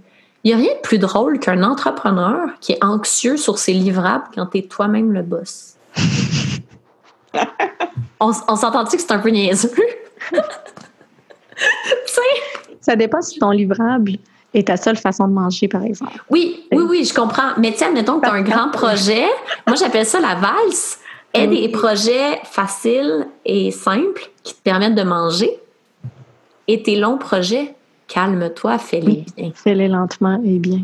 Ouais. Ouais. Parce que tout le temps, c'est tout le temps la valse, hein, le temps versus l'argent. Puis après ça, c'est à voir, tu sais, toi, tu te situes où là-dedans? Exact. Que, oui. Mais merci tellement Merci à toi. été là. Puis tu- je, je vais te donner l'enregistrement, tu le mettras sur ton podcast. Pour lui donner de l'amour. On fera du reprocessing, j'appelle ça. Tant qu'à travailler, on le met un peu partout. C'est Ah, bon, merci. ben, merci tellement d'avoir été là. Puis si jamais on te cherche Oui. sur Instagram, tu es Ruban Cassette. Cassette. Et sur Facebook, tu es un peu moins présente, mais quand Oui, même, suis tu as une communauté. ma communauté. Oui, dans les groupes, cherchez communauté vivre simplement, vous allez la trouver. C'est vraiment une belle communauté. Puis je pop là, là, de temps en temps, là, je vais quand même, euh, je suis présente. C'est juste que tu sais, je suis pas là à chaque jour. euh, c'est pas là que je fais le plus d'activités. Puis c'est sincèrement la communauté la plus euh, empathique. Ah, il y a une bienveillance dans cette Ouais. communauté-là incroyable. Euh, les gens sont empathiques, ils sont, ils soutiennent, ils, ils On sont jase sans très- tabou. Moi, il y a beaucoup, beaucoup de discussions, puis on traite de tous les sujets, dans le fond, qu'on traite dans mon livre. Donc, puis c'est beaucoup, beaucoup lié à la cellule familiale. Mais ce qui est super, c'est qu'il y a aussi des gens qui n'ont pas d'enfants qui sont là puis qui contribuent. J'ai même des personnes qui ont fait parentalité empathique puis qui n'ont pas d'enfants, puis ça les a aidés à guérir leur enfant intérieur. Fait que regarde, puis améliorer, puis à améliorer leur relation humaine avec les autres personnes. Je trouvais ça, je, je- je suis très émue. Là, j'ai quelques personnes comme ça, puis c'est fantastique. Ouais, Wow. Et incroyable. le, le programme euh, est impressionnant. Oh, t'es fine. Moi, ça l'a euh, bougé bien et de belle manière, Ah, ma c'est- parentalité. Ah, merci. Ben, Je suis contente. Oui. Tant mieux. Ouais, Parce que il je te- que même- Je suis une bonne motive, hein? Fait que j'étais impulsive, moi. Ça a été dur à être patiente. Ah, c'est pas facile d'apprendre à être patient. Ouais. C'est le plus bel apprentissage que mon grand m'a appris. Parce que là, je suis rendue meilleure avec le deuxième. On se pratique. Mais Gaspard m'a vraiment appris à être euh, douce, empathique et Mm. patiente. J'aime bien euh, quand avec le mot patient, on a des fois on se dit ben moi je suis impatient puis il n'y a rien à faire avec ça puis ça donne comme une pression quand même la patience. Fait que j'aime bien parler de présence au lieu de, patience. Parce que quand tu es présent tu es présent dans le moment présent dans présent dans le moment présent mais quand tu es présente ben tu, tu portes pas nécessairement attention à la durée. Donc automatiquement tu es plus patient. Si tu te dis ben là je vais être présente puis on verra je suis présente je suis présente fait que si tu te sens impatiente, tu essaieras de parler de présence à la place. Et c'est tellement drôle parce que c'est ça que j'ai fait cette nuit. J'ai décidé d'accueillir le non-sommeil et les crises de mon. euh, mon je sais pas, il se transforme. non, Léo se transforme en monstre la nuit. Je sais pas comment dire ça. Un petit euh. Oui, c'est ça. J'ai tellement aimé ça quand t'as dit gremlin. Mais euh, c'est vraiment un petit gremlin la nuit. Il fait des crises là sans. euh, genre, je sais pas comment expliquer ça. C'est comme de l'exorcisme. Il, il se cambre, il se lance partout. Là, faut que tu essaies de rattraper ça. Mais là, il est rendu à un an. Ouais. Euh, c'est comme genre, puis il hurle là, comme si on était en train de le tuer là, tu sais. Puis Ouais. moi je suis là puis j'y chante des berceuses. Mm. Ça a l'air, c'est une scène qui, qui peut paraître drôle. Euh, en, même temps, c'est une façon de rester présente puis pleine d'esprit. Ça, puis tes monologues, tu sais, euh, ma- j'ai fait des monologues maintenant. Je suis comme Léonore, maman t'accompagne dans le sommeil. Je sais un jour tu vas être indépendant et tu vas être capable de dormir sans moi. Puis je pars. Mais tu sais, c'est tous des véhicules qui te permettent de pas péter ta coche. Ouais. Parce que, Ouais. s'entends-tu que le manque de... juste pour vous dire les mômes là, je, je me suis fâchée quelques nuits. Je suis pas une sainte. ne vous culpabilisez pas. Mais c'est ça, c'est quelque chose de pas dormir à ce point-là. Oui, c'est C'est vrai. vrai qu'on est présent et pas patient. Parce qu'on n'est pas patient. Ben, parce que si tu commences à, penser en termes de patience, euh, va péter ta coche. c'est sûr. Il n'y a même pas de mots, là. Tu sais, je sais, je l'ai vécu, et je le vis encore régulièrement avec Oscar, là. Pas dormir, c'est la vraie torture. Puis on parle de pas dormir, là, de littéralement pas, dormir. On parle pas de réveil. Euh, oui, oui. Lui, comme des fois, il fait des 6 heures, pas de dos, là, de minuit à 6. Là. ça, c'est pas dormir. C'est ça. Il hurle. C'est ça. Parce que des réveils plus fréquents pour un enfant d'un an, c'est normal. Mais des, des, réveils comme ça, comme Oscar aussi euh, a eu jusqu'à deux ans, là, où est-ce qu'il pouvait être deux heures, deux, trois heures de temps réveillé, dormir 40 minutes, puis se réveiller pour trois heures, là, t'es comme, non, non. Là, tu dis, hey, j'ai réussi à dormir 30 minutes cette nuit. Wow! ah non, c'est vraiment, vraiment tough, puis on s'entend, tant mieux que ce soit pas la, ben, la normalité, même si on n'aime pas parler de normes. Mais en fait, je me suis rendu compte que plus j'en parle, plus qu'il y en a. C'est juste que personne n'en parle. C'est tabou, ça aussi, le sommeil des mères. Mm-hmm. Oui, parce que là, en plus, tu embarques plusieurs enfants. C'est sûr que là, c'est comme moi, ma nuit, cette nuit, quand ça s'enchaîne, euh, c'est sûr que tu dors pas. Là. Nous, on a fait un pacte. Moi, j'ai Léo, puis mon chum a Gaspard. C'est un bon pacte. Fait qu'admettons, Gaspard, s'il se lève quatre fois, mon chum se lève quatre fois. Mais il se lève quand même des moins longues périodes que Léo. Parce que on les a eu collés, ben comme toi, là. Fait que ça fait que. Ben, ben l'accompagnement est plus intense au début. Oui. Tranquillement. Des bébés ensemble. Mais ça Un jour, on va dormir. Ils ont quand même ben, rien qu'un an puis deux ans, là, sont encore vraiment petits. son bébé. Ben oui, son bébé, puis ça sera pas long qu'ils vont ben, je regarde les tiens, j'en viens pas. Bon, ça, c'est mon côté mom. Je suis là, my God, ça grandit vite. C'est c'est fou. Il se transforme. C'est beau. Oh, sur ce côté tellement empathique de maman, je voulais te remercier pour de vrai cette fois-ci. Oui. Je vais te laisser aller et merci beaucoup d'avoir ben, été là. À toi. C'était le fun. Merci. Merci.